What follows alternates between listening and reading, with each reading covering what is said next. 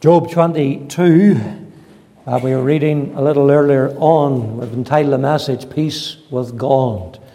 Peace with God. Let's unite our heart just in a short word of prayer. Father in heaven, we thank Thee for Thy presence. We thank Thee for Thy grace that finds us in the house of God this Sabbath evening. And Lord, we're mindful that there's many have no care of soul, no concern about the things of God. And Lord, tonight finds them, Lord, stuck everywhere else, maybe even from the old television box. But oh God, we can only say, There but for the grace of God go I. We're found in thy house tonight. And Lord, we praise thee that they have the word of God in our mother tongue. And God speaks through his word. And we pray that thou might come and speak by thy Spirit tonight, even to each and every heart. Thou would encourage and bless thy saints. Thou might speak to those yet unsaved. Bring us into this passage. Bring us, Lord, to consider this text and this great truth. And, oh God, uh, come and do our souls good, may there be signs following the preaching of thy word. Give us, Lord, those words from thyself tonight. For we ask these things in Jesus' name. Amen. Eliphaz was one of those who have been referred to as Job's friends. Those who had enough compassion for him to leave their home and to make their way to him when they heard of his condition.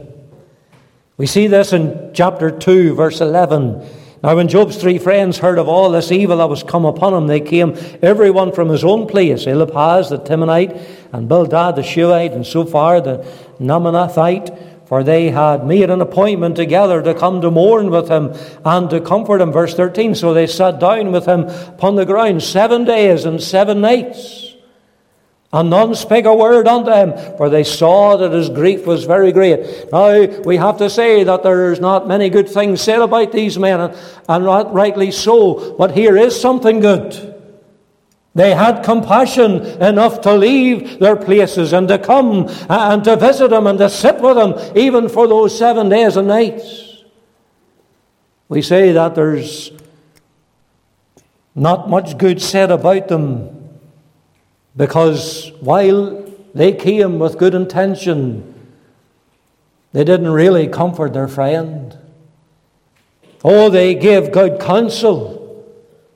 But the mistake they made was that they made a wrong application of it.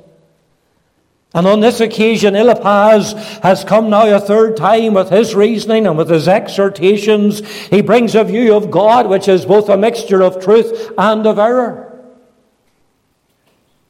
After a series of questions at the start of the chapter, we can say tonight they all amount to suggesting that God is indifferent to Job and that he's indifferent to general mankind. Because he is all sufficient, because there's nothing that we can do to benefit the Lord or to add to him in any way, the suggestion is that he gains no pleasure from our holiness of life. He only gives attention when there is wickedness and when there is evil, and he then rebukes us by his wrath. The Men and women, part of that is right. Part of that is true. We cannot be of, of, any profit to God. We cannot add to God because we are sinful flesh, because of our own weaknesses. But it is wholly wrong to suggest that God is not interested in our welfare.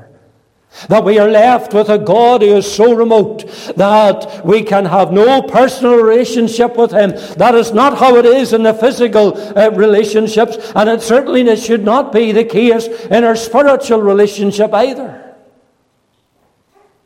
It's a wrong view of God. Because he is interested in his children. He is concerned about our welfare, so much so that he gave his only begotten Son, the Lord Jesus Christ, to come down to this scene of time to be our Savior. Does that not give you the evidence that you need tonight that God is concerned, that God has a concern about your welfare? What happens to his children matters. For he is described as a loving heavenly Father who helps to bear our burdens, to calm our fears, and to guard us from our dangers. And God knew Job to be one of his children. Before I bring you to my text in this chapter, I want to underline that to you from the very first verse of Job chapter 1. It says, There was a man in the land of Uz whose name was Job, and that man was perfect and upright, and one that feared God and eschewed evil. The word perfect, by the way, means complete. There was a completeness about Job. It gives the literal sense that he wasn't two faced. And God knew Job to be one of his children. What was Job's own confession and own testimony? You'll find that in Job 19 and the words of verse 25. He says, For I know that my Redeemer liveth and that he shall stand at the latter day upon the earth. And though after my skin worms destroy this body, yet in my flesh shall I see God, whom I shall see for myself, and mine eyes shall behold, and not another, though my reins be consumed within me. I know that my Redeemer liveth. What a testimony. And he's speaking, by the way, of the second coming there.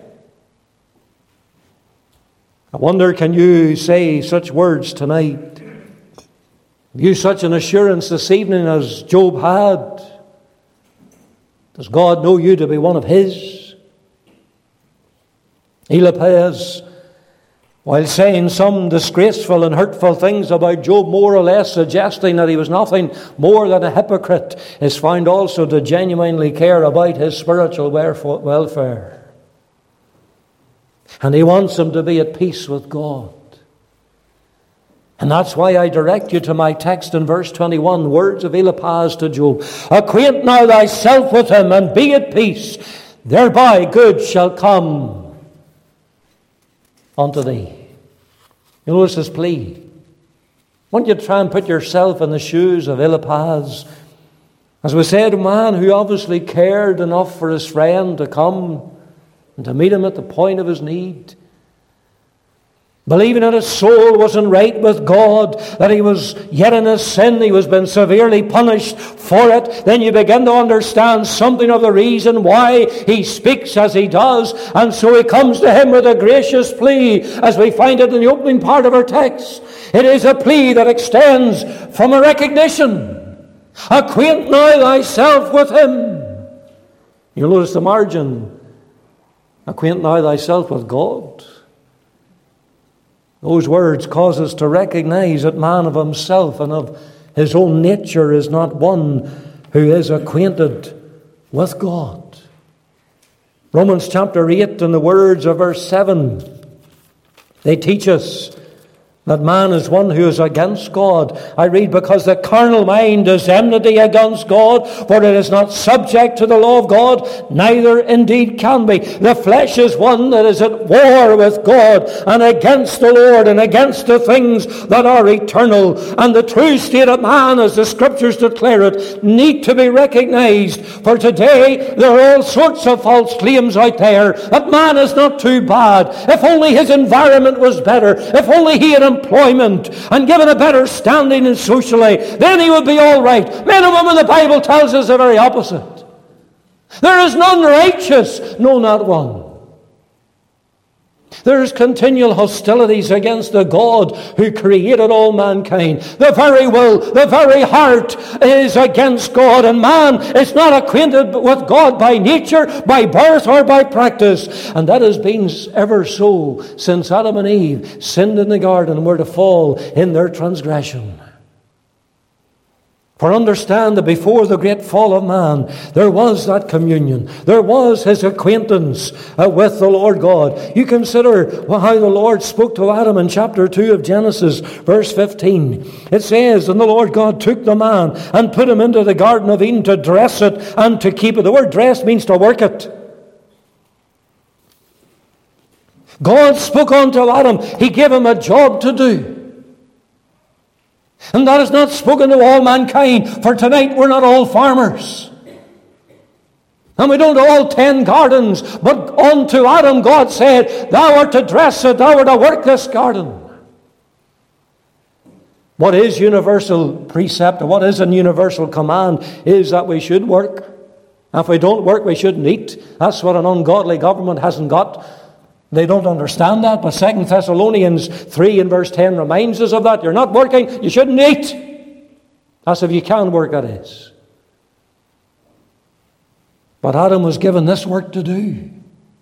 And you recognize that he was an acquaintance with God. There was a communion, the one with the other. There was a fellowship, the creature with his creator. There was a harmony. But all of us was lost because of and due to sin.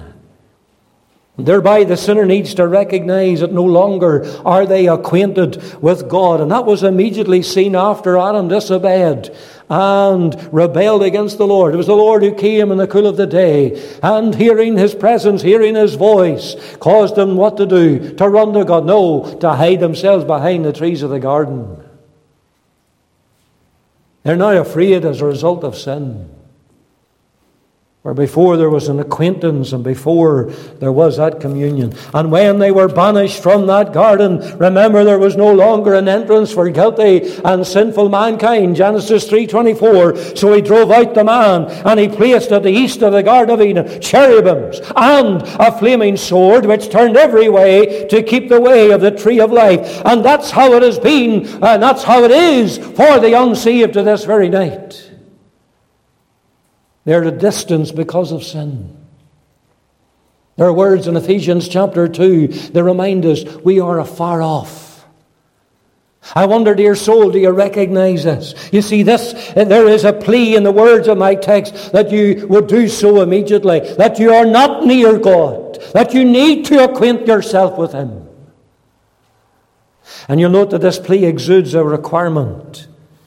Eliphaz was desiring that Job would be brought into communion with God. His plea was that he would be acquainted with God, and so, dear soul, it is in the gospel. And thank God we're not speaking of something that is impossible here. Oh, yes, there are some verses, and we might suggest they might, they might uh, consider that to be the case. They might suggest that is so. John, for example, in John 1 and 18, he speaks there that no man has seen God at any time. The Apostle Paul, he speaks of the immortal God who dwells in light, which no man can approach unto. Our sin separates us between us and a holy God. But dear men and women, if we're ever to be in God's presence in eternity, then we need to be acquainted with God now on this earth. The man who refused the wedding garment, you remember him? He was not suddenly permitted to be in the king's presence when he came in to see his guests. Only they who had on the wedding garment. That wedding garment that was freely provided and freely given and offered to all who would come. But for that other man, he was told to depart into outer darkness. There is the requirement Acquaint now thyself with him. We need to be made nigh unto God. The gap needs to be bridged which sin has created. And bless God, that requirement for sinful mankind can be experienced all because of the Lord Jesus Christ, the only mediator, the only one who stood in between. How can you be acquainted with God this evening? A sinner, a rebel, one whose very nature is enmity against God, who dwells in light inaccessible and full of glory, who has a pure eyes and behold, to behold evil. It's only through the Saviour.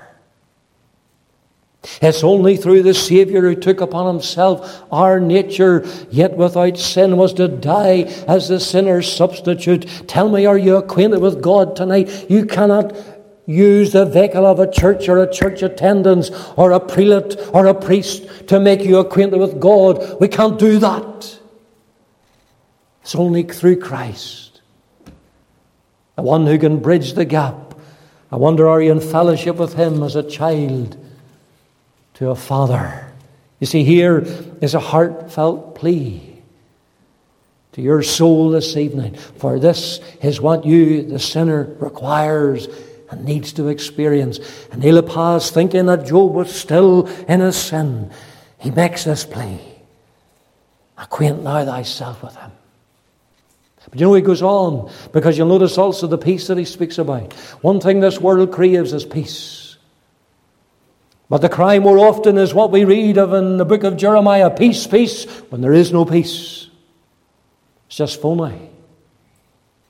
And so shall be the state of things up until the return of the Lord Jesus Christ to this earth.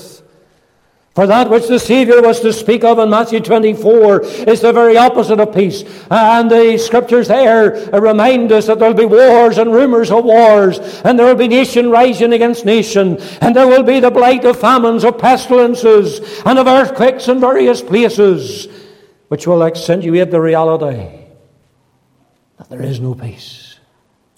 You see, there's no peace without Christ. There can be no peace without the Lord. What is true on the world scale is true of individuals tonight. The great yearning of many is that they might have peace. Peace to live. Having a conscience that is at rest. Peace when it comes to die and out into the great unknown. That's something the sinner does not have. That sinner might be a Roman Catholic tonight. But that sinner can be sitting in my church tonight as well. And they don't have peace. Isaiah chapter 57, verse 20 says this But the wicked are like the troubled sea when it cannot rest, whose waters cast up mire and dirt. There is no peace, saith my God, to the wicked. You read the word wicked in the Old Testament, it's just the unsaved, another word for it. The ungodly. You're pictured there like a troubled sea. You ever go down to the sea when it's roaring? Seashore. No rest. And God says there's no peace to the wicked.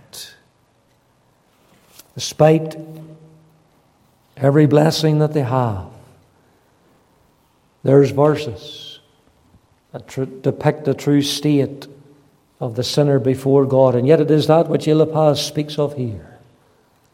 When he issues the challenge to Job, thinking him to be a sinner in need of God's forgiveness and pardon, acquaint thyself with God and be at peace.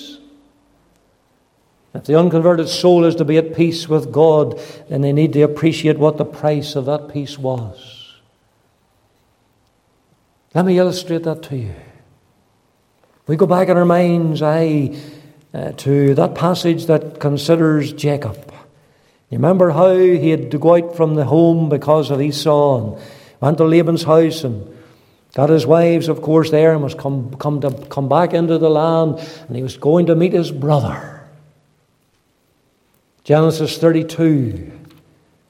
It's a verse that tells us, the passage that shows us of that meeting. His brother Esau was were angry with him. Now there's that peace been sought. But you know there was the price. Verse 20. It says, And say ye moreover, that is to his servants, Behold, thy servant Jacob is behind us, for he said, I will appease him with the present that goeth before me, and afterward I will see his face. Peradventure he will accept of me. I will appease him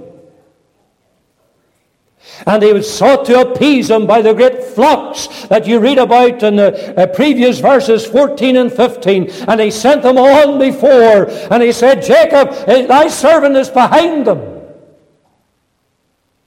There was a price for that peace. And the desire of Jacob would be that he would see his brother's face again, that he would be accepted of him. Men and women, it's a lovely illustration of even how we can have peace with God. We are not at peace with God. We cannot uh, look into His face as it were tonight. We're not accepted of Him because of sin. But there's a price that has to be paid for that peace. Furthermore, in the Old Testament, the Israelite were to bring their offerings unto the high priest so that they could be presented to God as an appeasement for their sin. That Pray, that peace wasn't something that was cheap or insignificant. It cost the life of an innocent lamb. And so it is with God's salvation. The coinage of our peace with God is not some present that we can offer. It is not some lamb or goat that we can bring, but it is a peace that has been obtained at the very highest price. For, for Ephesians chapter 2 and the words of verse 13 reminds us of what it cost so that guilty sons of Adam's race might be made nigh unto God. That verse simply says, But now in Christ Jesus, ye who sometimes were afar off are made nigh by the blood of Christ. It took nothing less than the precious atoning blood of the Lord Jesus Christ for consider that having peace with God meant the person of the Lord Jesus Christ giving himself as a once for all offering for sin.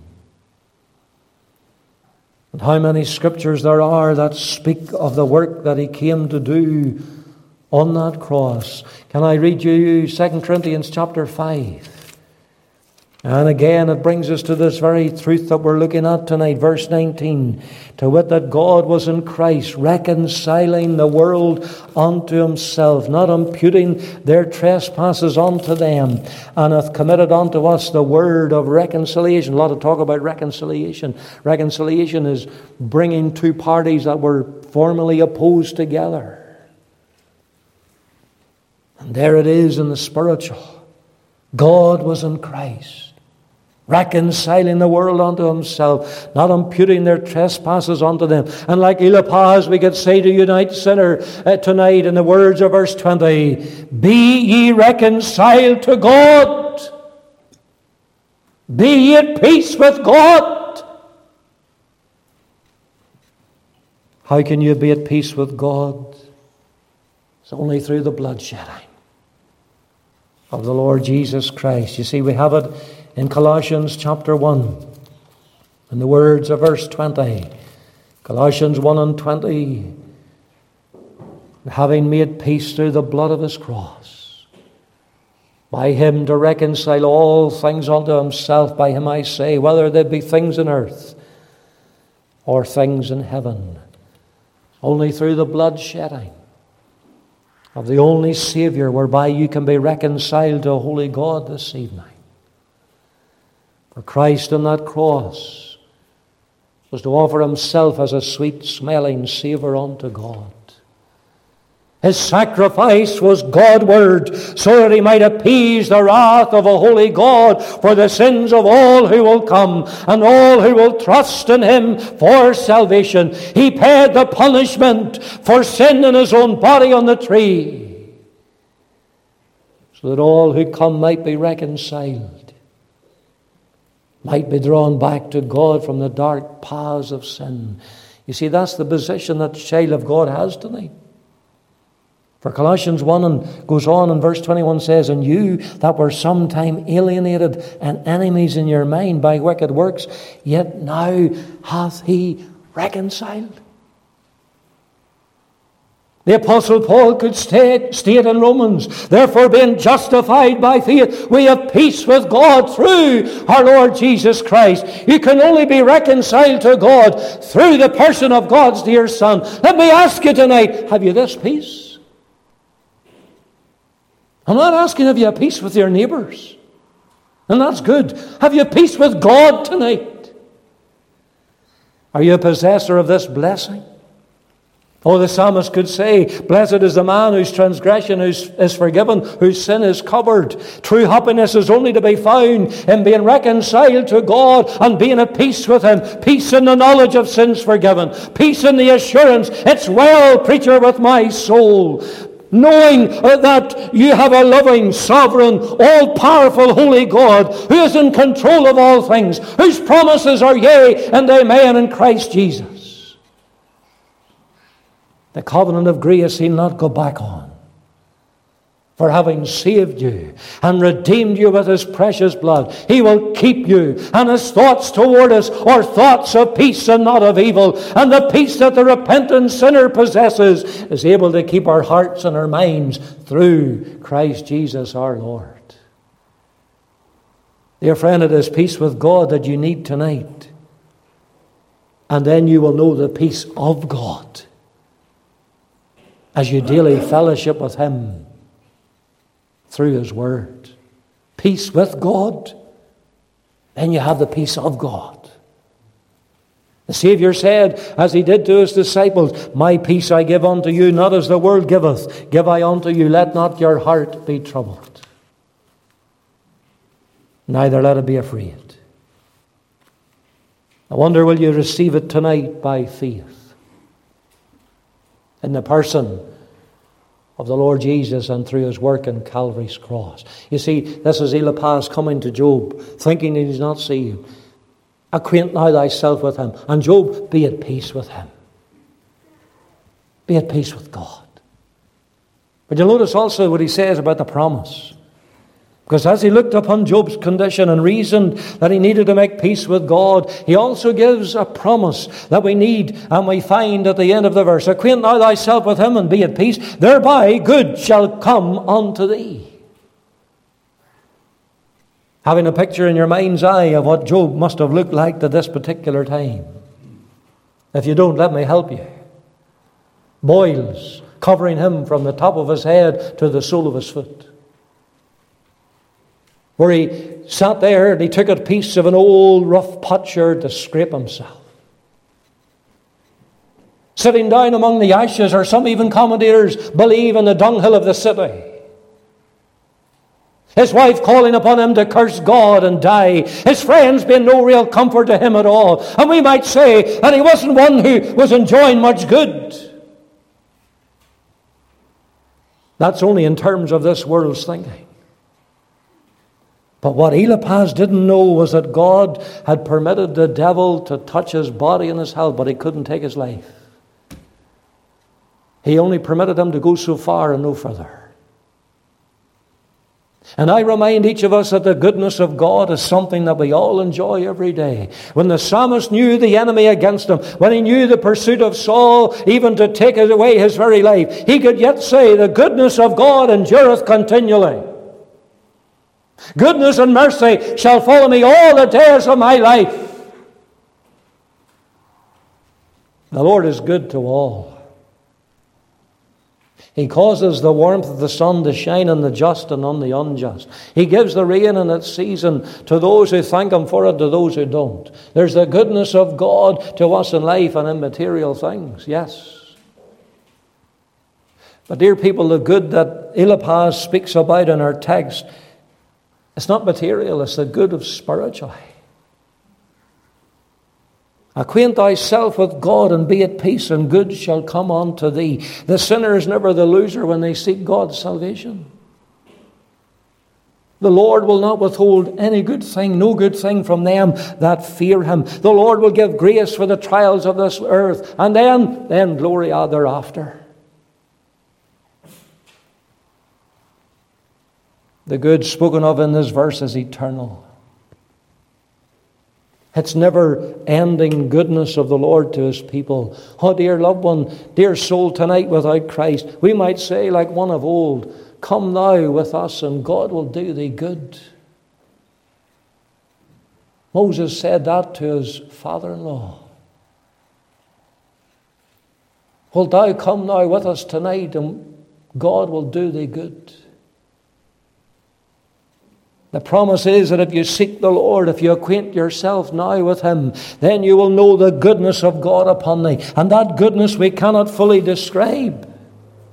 My words feel, every other preacher's words will feel when we consider what it will be like in heaven itself. Imagine what it will be for the people of God, redeemed with precious blood clothed in that, those garments white, basking in the eternal light of God for all eternity. What will it be to be led by Christ unto those fountains of water, to dwell in that city whose builder and maker is God, to walk those stones of gold? And all for one like you and me, undeserving, unworthy, unlovely. The promise spoken of is that of the gift of God in salvation. And dear soul, you've heard his claims. You've received his word which can save your soul. You know you need to be at peace with God. If ever you're going to be in glory one day, you know that. You cannot have sat in this church for how long and not know that. And I simply say, like Eliphaz did, go on to say in verse 22 Receive, I pray thee, the law from his mouth. Lay up thou his words in thine heart. Faith, you see, cometh by hearing, hearing by the word of God. And God has spoken. But what will you do with it? He goes on to speak about laying up gold as dust and the Gulf of Ophir as the stones of the brook, verse 24. You ever want to be on those golden streets of heaven, then, man and woman, young person tonight, you need to acquaint yourself with God. You have to be at peace with Him. And the promise is, thereby good shall come unto thee. And yet I wonder, are those under the sound of my voice and the words of Romans 2 and verse 4 are more true of you? Because the apostle writes, Or despisest thou the riches of his goodness, and forbearance and long suffering, not knowing that the goodness of God leadeth thee to repentance? The goodness of God you've despised. Instead of causing your heart to melt and repent of your sin, it has got harder and harder. And the next verse states that you are but treasuring up to yourself the wrath of God against you on that day of judgment. I would, dear loved one, that you despise the goodness and the promises of God no longer. But I exhort you, as Eliphaz did to Job, acquaint now thyself with him. Be at peace. Thereby good shall come unto thee. Don't, please don't miss the second word of my text tonight. Now. Acquaint now. When is the time? When is the opportunity? To acquaint thyself with God. It's now. Behold, now is the day of salvation. You see, there's urgency about this. There's urgency about these promises. Now is the day of gospel promises are being issued. Why rob yourself any longer of God's promises and God's blessing in Christ? When the Lord has given you opportunity to be at peace with Him. May God help you to come and seek His face and to know that reconciliation through the person of the Lord Jesus Christ. The Lord bless His word to every heart tonight for His own namesake. 231, we're going to sing just in closing. O mourner in Zion, how blessed art thou, for Jesus is waiting to comfort thee now.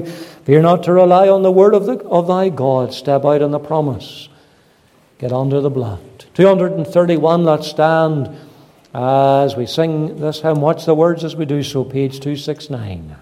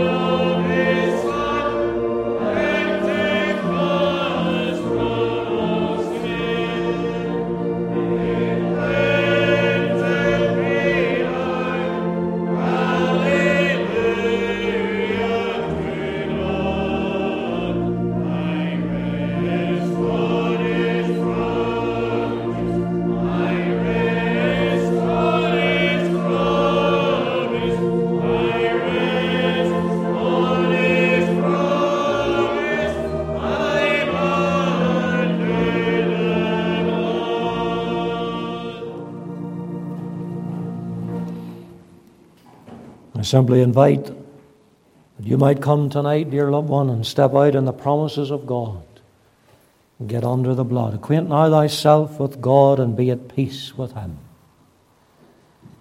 I'll gladly speak with you. But oh, settle this old account now. Seek the Lord. Our Father and our God, we thank Thee for the simplicity of the gospel. We thank Thee for the invitation, the plea that is found even in this little text. And we pray, Lord, tonight that men and women will no longer despise the goodness of God as able to lead them to repentance. But, Lord, that they might acquaint now themselves with Thee, be at peace with Thee. Thereby good shall come upon them. May they step out on the promise, get under the blood.